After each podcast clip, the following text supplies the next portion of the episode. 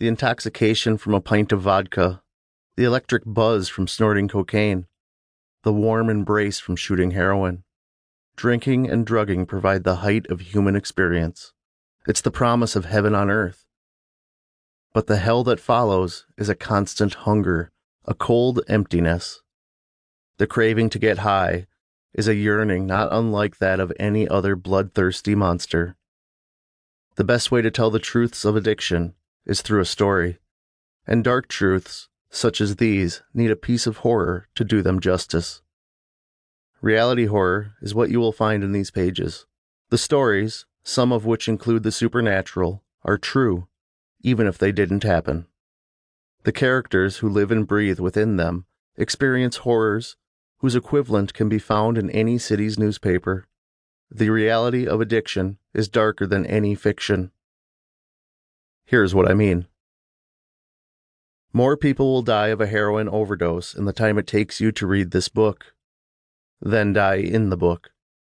The horror of addiction, which real people, who you probably know, will feel its well beyond anything that follows, and it will cling up their insides and make a permanent psychological imprint.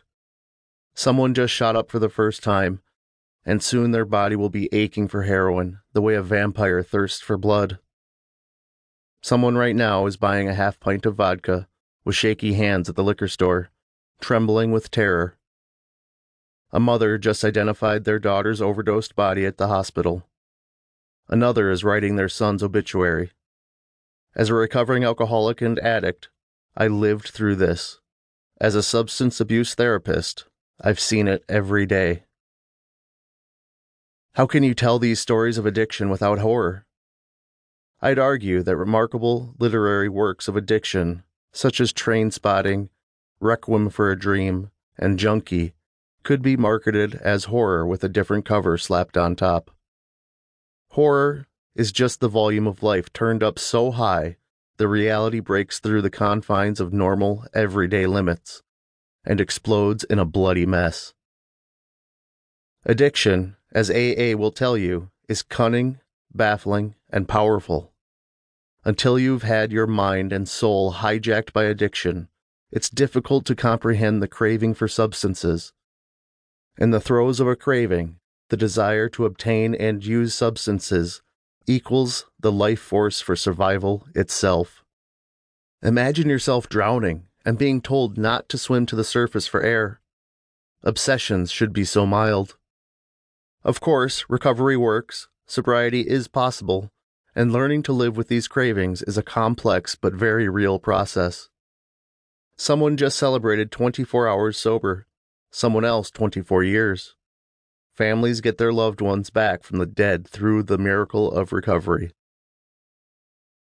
This is why, in the call for submissions to the Garden of Fiends, I asked for two things compassion for the plight of the addict but also a thorough depiction of the insidious nature of both addict and addiction.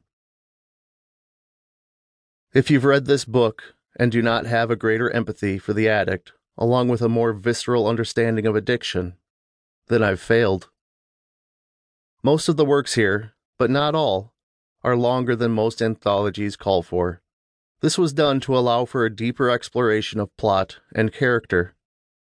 As much as I like reading short stories, I find I want to stay in the literary world a bit longer. You'll also find heroin and other opiates play a major role, which is certainly reflective of the current opiate epidemic in our country.